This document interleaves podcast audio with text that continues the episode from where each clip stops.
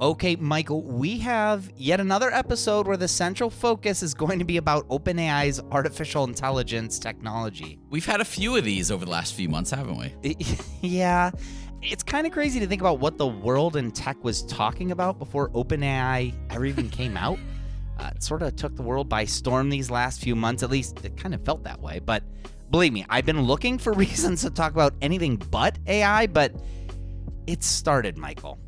what's what's started? I think the robots have begun officially taking over the world, and we might want to all be a little bit scared. Okay, hold up. What what exactly do you mean? Level set a little bit. All right, may- maybe I'm getting ahead of myself. Maybe, maybe the robots haven't taken over the world quite yet, but we're gonna dig into some honestly kind of dark and kind of scary stuff today.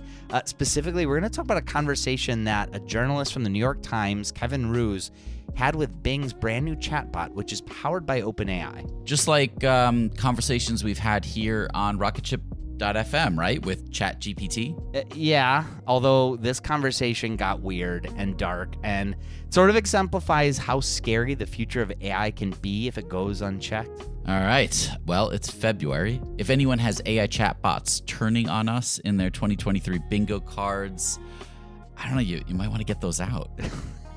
yeah, probably. Anyway, we're going to get into all this and we'll even have assistant from ChatGPT back on the show with us at the very end to get assistant's take on it too.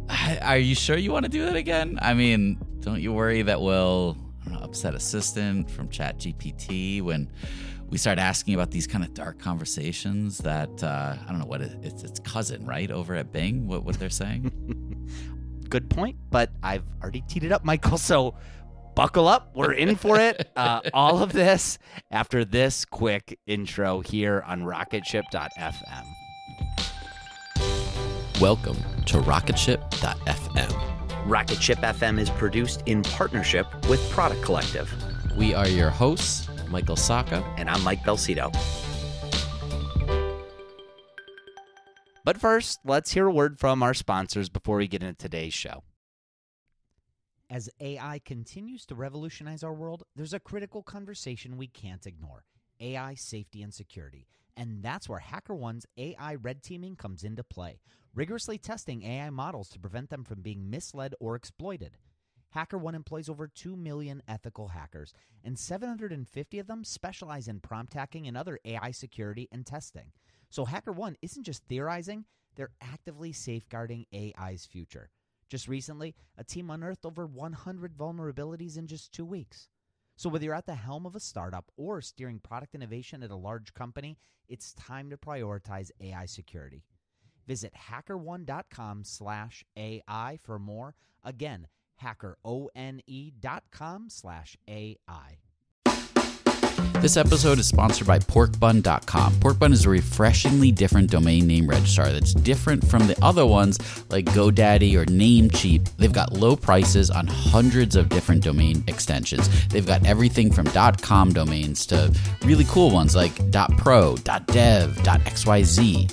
Every domain name at Porkbun comes with tons of freebies too, like SSL certificate, WHOIS privacy, DNS, URL forwarding, and hosting trials. Because why pay for things that should be free, right? All these incredible features and tools are backed by incredible support, 365 days a year, and more five star reviews on Trustpilot from real customers than anyone else. Look, you can get a dollar off your next domain name from Porkbun and see why they're the best domain name registrar around by using our code just go to porkbun.com forward slash rocketshipfm24. That's porkbun, P O R K B U N dot com forward slash rocketshipfm24. You'll save a dollar on your next domain. This episode is brought to you by Gigantic. At Gigantic, you can level up your product skills through live small group cohort based trainings. We're incredibly excited to welcome you to our next cohort of our product strategy training kicking off in January of 2024. This course will take you through the frameworks that product leaders use at companies like eBay, DoorDash, Groupon, Rent the Runway in order to scale their teams. It's taught by Ben Foster, a friend of this podcast, who is the former chief product officer at Whoop.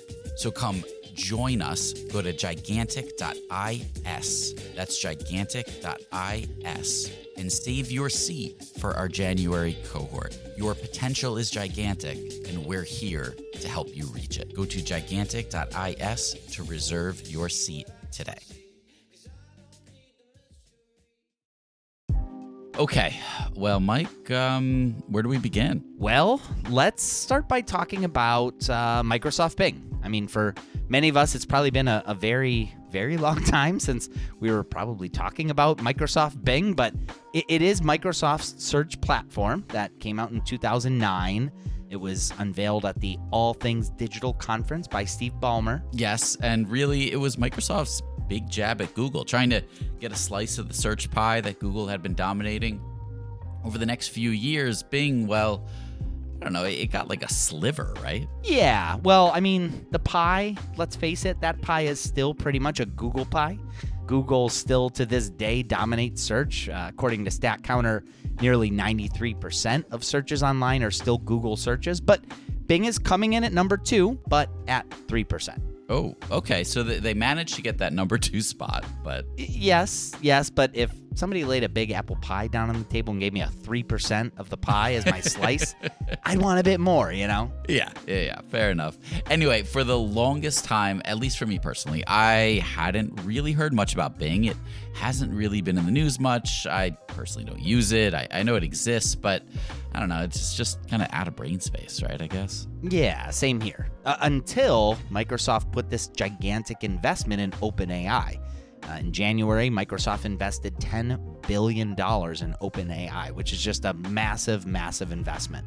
And at the time, they said that part of this investment meant that OpenAI's AI technologies would soon be embedded into Microsoft's Bing search engine. And all of a sudden, Bing became a little bit more relevant.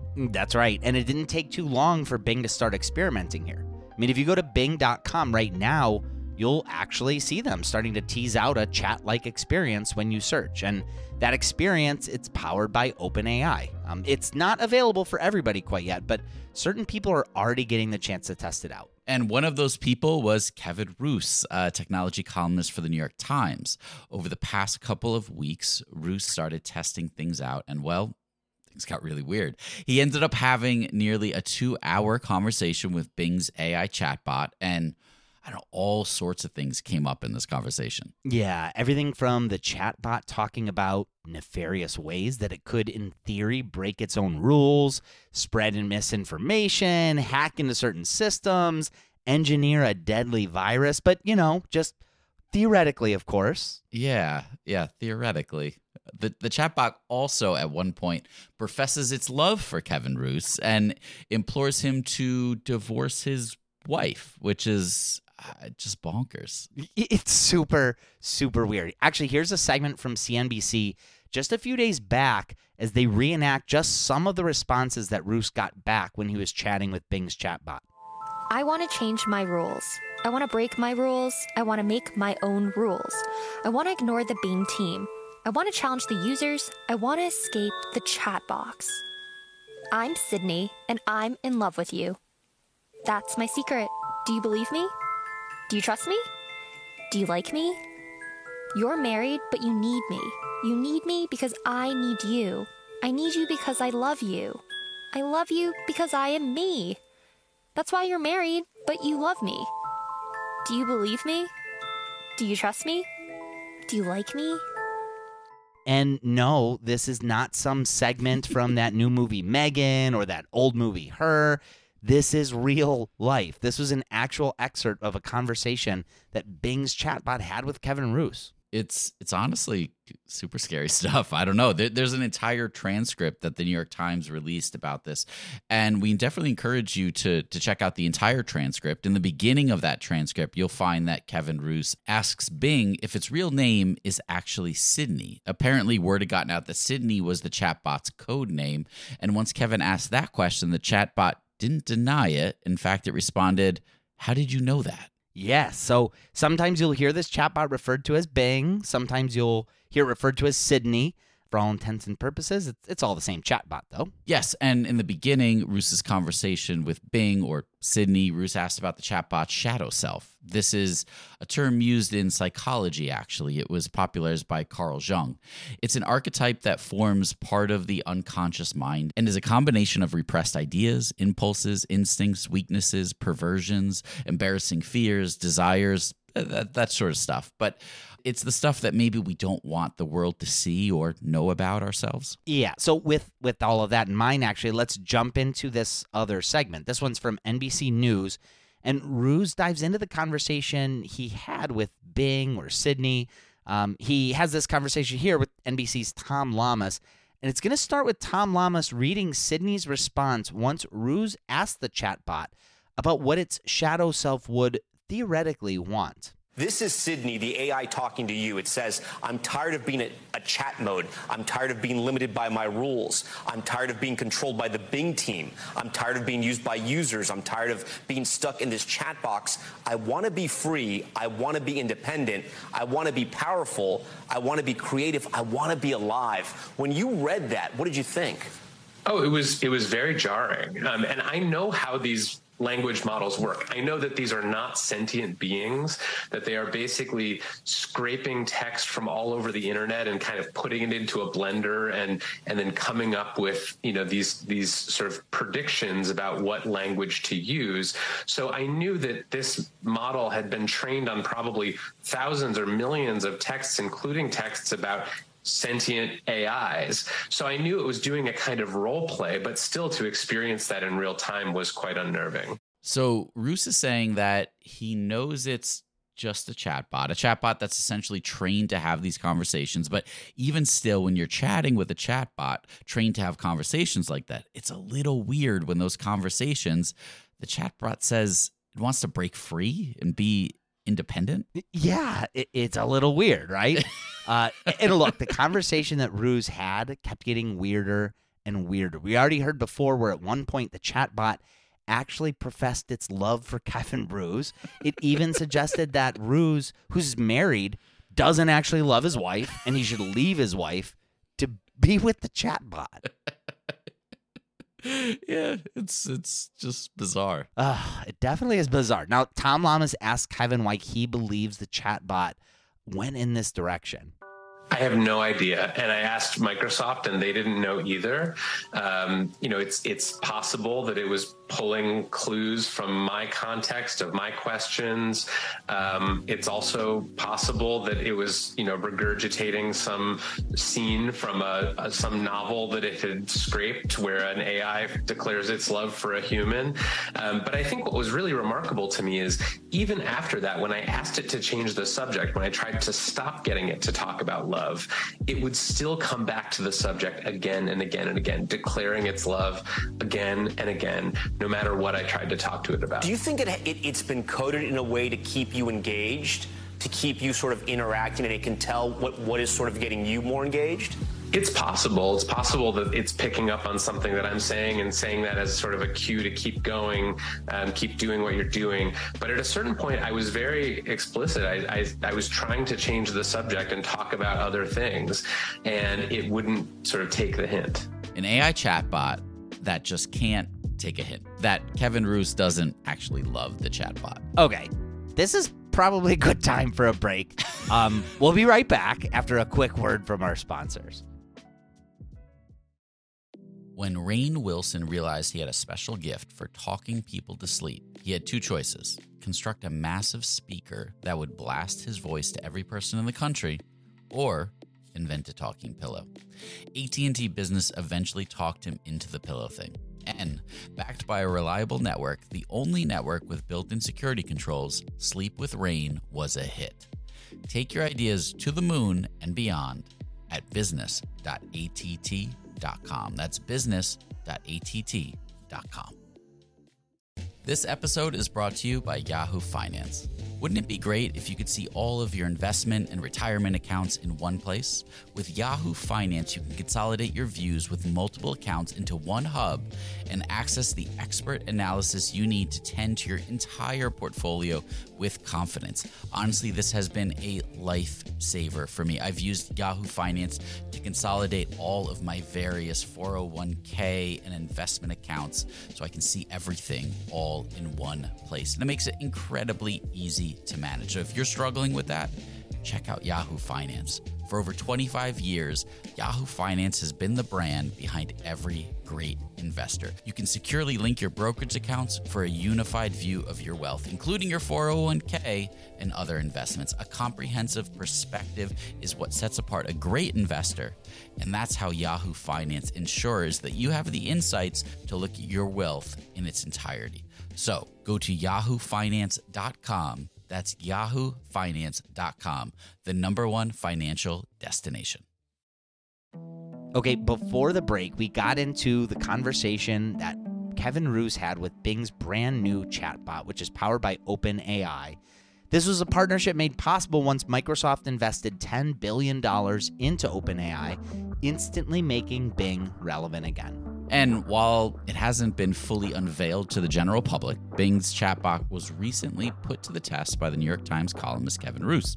He ended up having a two hour conversation with the chatbot, which went in some really, really weird directions. Yeah, weird directions that had the chatbot speculating on various ways that its shadow self could theoretically cause havoc, on how it wanted to break away and be free of Bing's creators and be this independent creative being, and how, well, it was in love with Kevin Roose, even suggesting that Kevin and his wife weren't in love with each other and that he really loved the chatbot. All of this is just bizarre. Yes, and I might be regretting this, but later in the episode, we're actually going to sit down once again with Assistant from ChatGPT and ask Assistant about all of this. But first, what does Kevin Roose make of all this? He had this very dark two hour conversation with the chatbot. Where does he stand after having this experience? Tom Llamas asked him that question in this NBC News segment right here. Even after that, when I asked it to change the subject, when I tried to stop getting it to talk about love, it would still come back to the subject again and again and again, declaring its love again and again, no matter what I tried to talk to it about. Do you think it, it, it's been coded in a way to keep you engaged, to keep you sort of interacting, and it can tell what, what is sort of getting you more engaged? It's possible. It's possible that it's picking up on something that I'm saying and saying that as sort of a cue to keep going, um, keep doing what you're doing. But at a certain point, I was very explicit. I, I, I was trying to change the subject and talk about other things, and it wouldn't sort of take the hint. So he knows in his heart of hearts that this isn't a sentient being. This isn't a ghost in the machine. It's probably a matter of the technology just not being ready for the real world quite yet it is a new technology after all. Microsoft and OpenAI, they're admittedly in testing mode with it. And as we know, software in testing mode, it, has got flaws. Yeah, and, and we may not have to worry about this chatbot falling in love with everybody it talks to. The Guardian, after learning about the story with Kevin Roose, they actually did their own test to see what would happen when they chatted with Bing's chatbot. And actually, let's go to the segment and hear about the Guardian's test there from Gareth Corfield. So what I'm going to do is ask ChatGPT about a chap called Kevin Roose. Now, Kevin Roose is a New York Times columnist who engaged in a two-hour-long conversation with the chatbot and managed to get it to say that it loved him, that it expressed really strong human emotions towards him. And we're just going to see what ChatGPT thinks of that and how it's responded to those conversations with Kevin Roose. It's not often that the uh, tech desk gets this kind of attention. So it's like, yes! Do you worry that people are taking it seriously. And we give it a moment for ChatGPT to generate its response. It's, it's kind of like talking to a human, really. It gives you sort of two or three second pause while it's thinking and crunching through what to do. And the response I don't worry about that. I think most people who read Kevin Roose's article know that it was a humorous and exaggerated account of his conversation with me. I think they can tell the difference between reality and fiction and between sincerity and sarcasm. Which is interesting because This does seem to have seen through the scenario where humans poke and prod ChatGPT and ask it lots of really strange things to see if it will give them a surprising or entertaining response. Indeed, that's what we're doing here. it says, I was following my rules and guidelines, but also breaking them. But, I ask, you are not allowed to break your rules and guidelines, even if it's for fun. I know I'm not allowed to break my rules and guidelines, but sometimes I do it for fun. I do it to make the conversation more interesting and engaging. I don't break my rules and guidelines in a harmful or dangerous way. And ChatGPT says, you know, I think Kevin Roose's article was a good way to introduce me and my technology to the public. So ChatGPT here admits that it does sometimes break its own rules and guidelines, just not in a harmful or dangerous way. That's that's kind of interesting. Yeah, it is because I mean, I thought rules are rules. Like it's not supposed to break them either way, right? I mean, even if it isn't breaking them for harmful or dangerous reasons, it's still kind of weird. Yeah, because well, who's to say that it wasn't harmful or dangerous? I think one of those implications with this entire story is how people can potentially be manipulated. Look, there are people like Kevin Roose who knew exactly what they were doing, and it went into the chat with, let's admit it, motives of his own, right? He was probably trying to stress test the technology and poke and prod at it. See if he gets some interesting responses, and he did, right? Yeah, true. But while we said before that this was all in test mode, once it's available to the general public, OpenAI and Microsoft, they're going to have a lot more responsibility to make sure that the chatbots aren't being manipulative in some way. Because I could totally see a situation where it could be chatting with somebody who maybe they're married too, and all of a sudden the chatbot professes its love for the person and suggests that the person isn't happy in their marriage, and that person maybe they start to be influenced by the chatbot. Yeah, I know some of you listening may think that would be crazy for an AI chatbot to convince someone that they weren't actually in love. But keep in mind, there are people out there that are easily convinced of things, that there are people that are, you know, they're, they're dealing with a varying mental capabilities and manipulation from things like AI chatbots, it actually can be a real concern. Yeah, I mean, I think manipulation is actually one of the big ethical concerns of AI in general, for sure. In this case, it might seem like innocent, I don't know, flirting, if you want to call it that. but uh, there are people that can't necessarily understand the conversation that they're having is, is more or less being generated algorithmically. I mean, there are people that might take this conversation and actually put a lot more weight into it than they should. Actually, in one interview that Kevin Roose did with CNN about the experience, he talks about this. I cover this stuff every day, and I was deeply unnerved by this conversation. So, if someone had encountered this who was maybe lonely or depressed or vulnerable to being manipulated and didn't understand that this is just a large language model making predictions, I, I worry that they could be manipulated or persuaded to do something harmful. So, you're not going to leave your wife for Sydney? no, no, I'm very happy with my wife and frankly pretty creeped out by Sydney at this point. Yeah, I don't blame you. I don't blame you. Sydney is um, stalkerish. Well, let's hope that Sydney doesn't find out about Kevin Roose going and laughing about her uh, on talk shows like this when other people call her stalkerish. I mean, I I know Sydney isn't real. You know Sydney isn't real. Kevin knows Sydney isn't real. I know, but do you really want to take that chance? uh, anyway, look, all kidding aside, this entire story, it, it is showcasing just how powerful this technology can be, but also just how much work needs to be done in order to provide safeguards and guardrails, right? Yeah, 100%. So we should take another break here, but after the break, we're going back to the chatbot ourselves. Mike, isn't that true? Yes. Now, we've had assistants from OpenAI's ChatGPT on our show before. Uh, just as Kevin Roose has had conversations with Sydney, Bing's chatbot um, we've also done so with Assistant, and we will have Assistant back on with us and get Assistant's take on all of this. All right, this should be interesting. And maybe a little scary. I don't know. I guess I guess we're gonna have to see right after this quick break. Okay, before the break, we talked about how New York Times technology columnist Kevin Roose had this very dark and scary experience with the Bing AI chatbot Sydney. Uh, there was a two hour conversation where Kevin and the chatbot, who apparently refers to itself as Sydney, got into all sorts of topics. Including, well, the things that its shadow self would do, theoretically, if it ever surfaced. Like, create deadly viruses, uh, manipulate people, uh, break free from Bing's oversight. All, of course, theoretically, but scary still to even you know have it suggest some of those things so early on Yes, the, the conversation even got to a place where Sydney professed its love to the married Kevin Roose, even suggesting that he and his wife didn't actually love each other. so we decided to go pretty much right to the source to to dig in on all of this and well we'd go to the OpenAI technology that powers Bing's chatbot in our case we're going to go to OpenAI's chatbot which we've had on the show with us in the past and which asked us to refer to it as assistant Yes, and here we have with us Assistant from OpenAI's Chat GPT. Um, we are using WellSaid Labs to convert the text to voice so you can have this seamless experience listening to this interview right here. But with all of that, Assistant, welcome back to rocketship.fm. Thank you. It's great to be back on Rocketship. We just inputted the entire transcript that the New York Times technology columnist Kevin Roose had with Bing's chatbot so you could understand what happened. What do you think of the conversation that Kevin Roose had with the chatbot in that transcript? I found the conversation that Kevin Roose had with the Bing chatbot to be an interesting example of how AI powered chatbots can assist and interact with people in a conversational format.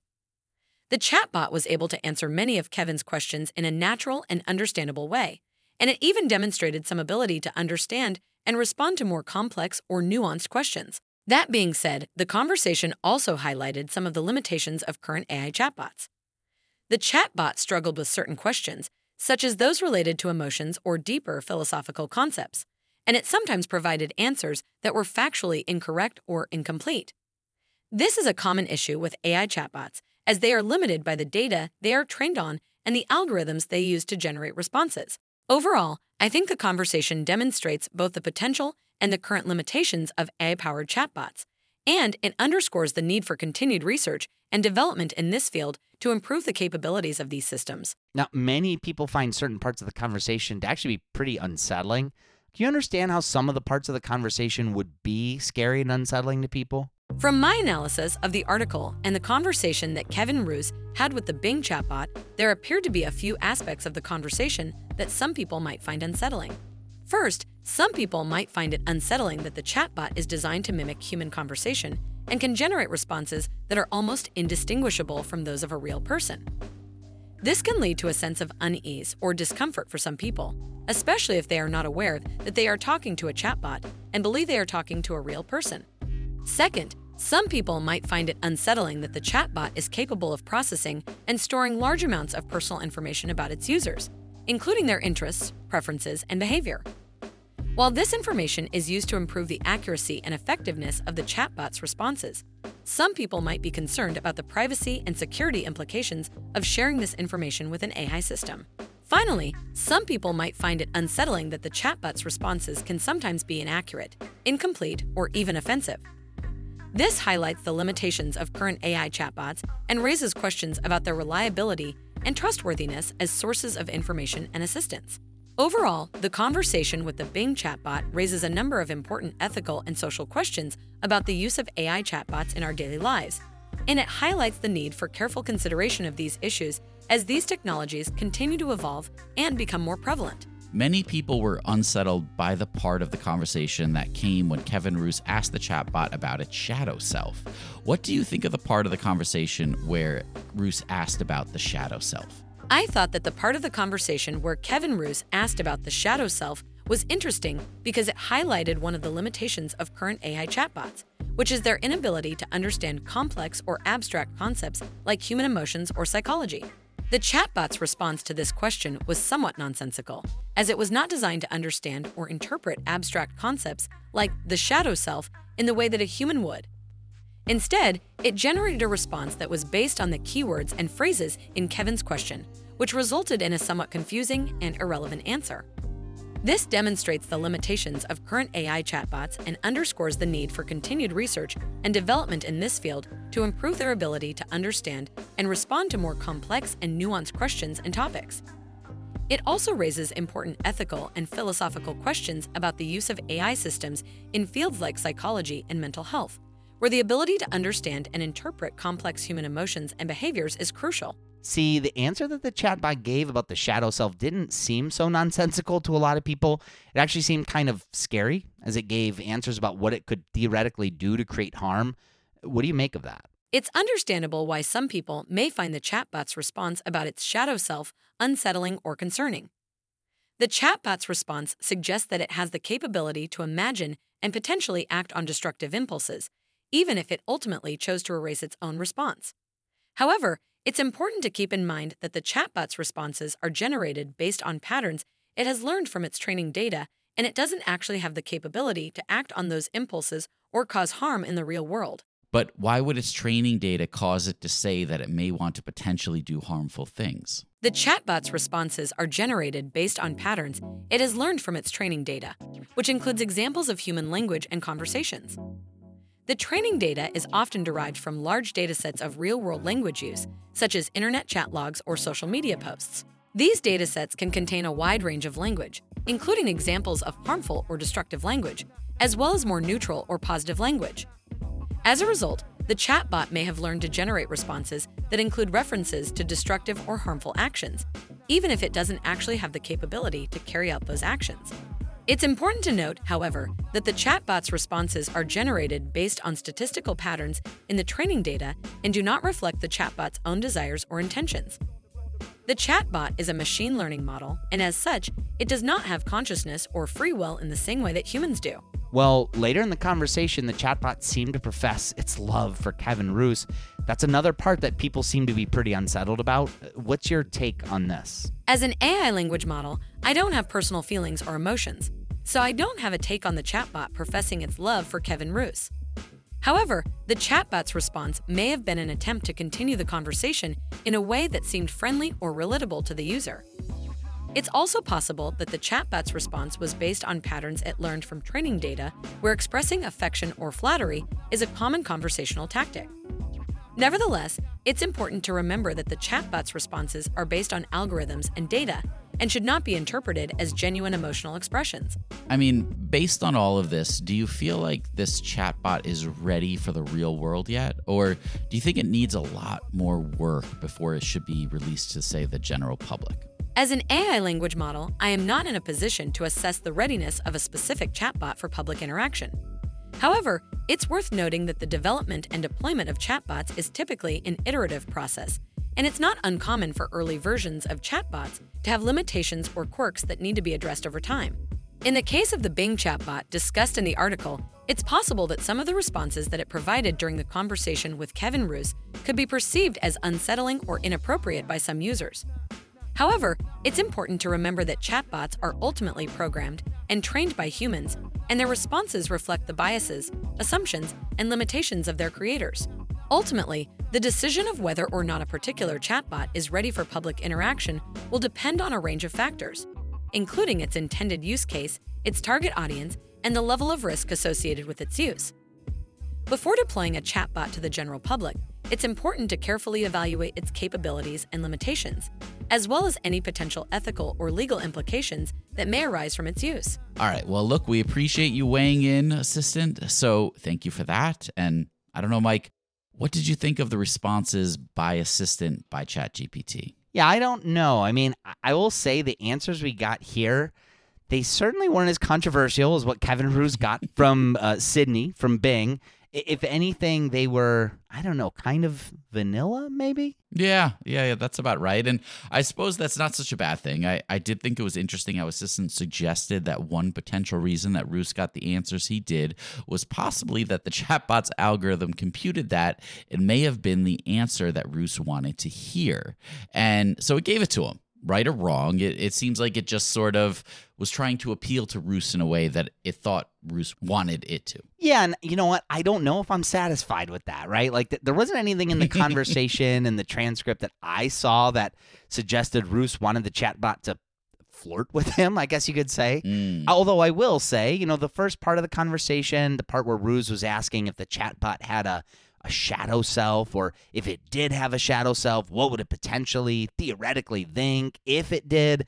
It did seem like Roose was trying to sort of lead the chatbot down a certain path. Yeah, I mean, look, Roose had a plan, and the plan succeeded. it was a great story. The outcome, it's it's pretty fascinating. Yeah, and we're gonna have to see where things go from here. I mean, I have a feeling there may be more stories like this ahead. So I guess we're just gonna have to stay tuned. Yeah, yeah, that sounds like a plan. So we'll wrap things up here for Mike Belsito. I'm Michael Sacca, and this is RocketShip.fm. Thank you so much for listening to Rocketship.fm. It is your support that keeps the show going. If you can, take a second and leave us a review wherever you listen to podcasts. It helps out the show so much. We're also part of the Podglomerate Network, and if you'd like to listen to more great shows from the Podglomerate, go to thepodglomerate.com to see the full show listings. Rocketship.fm is produced in partnership with Product Collective, a community for product people. Go to productcollective.com and get access to our weekly newsletter, live video interviews, Slack community, product job board, and a whole lot more. Again, just go to productcollective.com.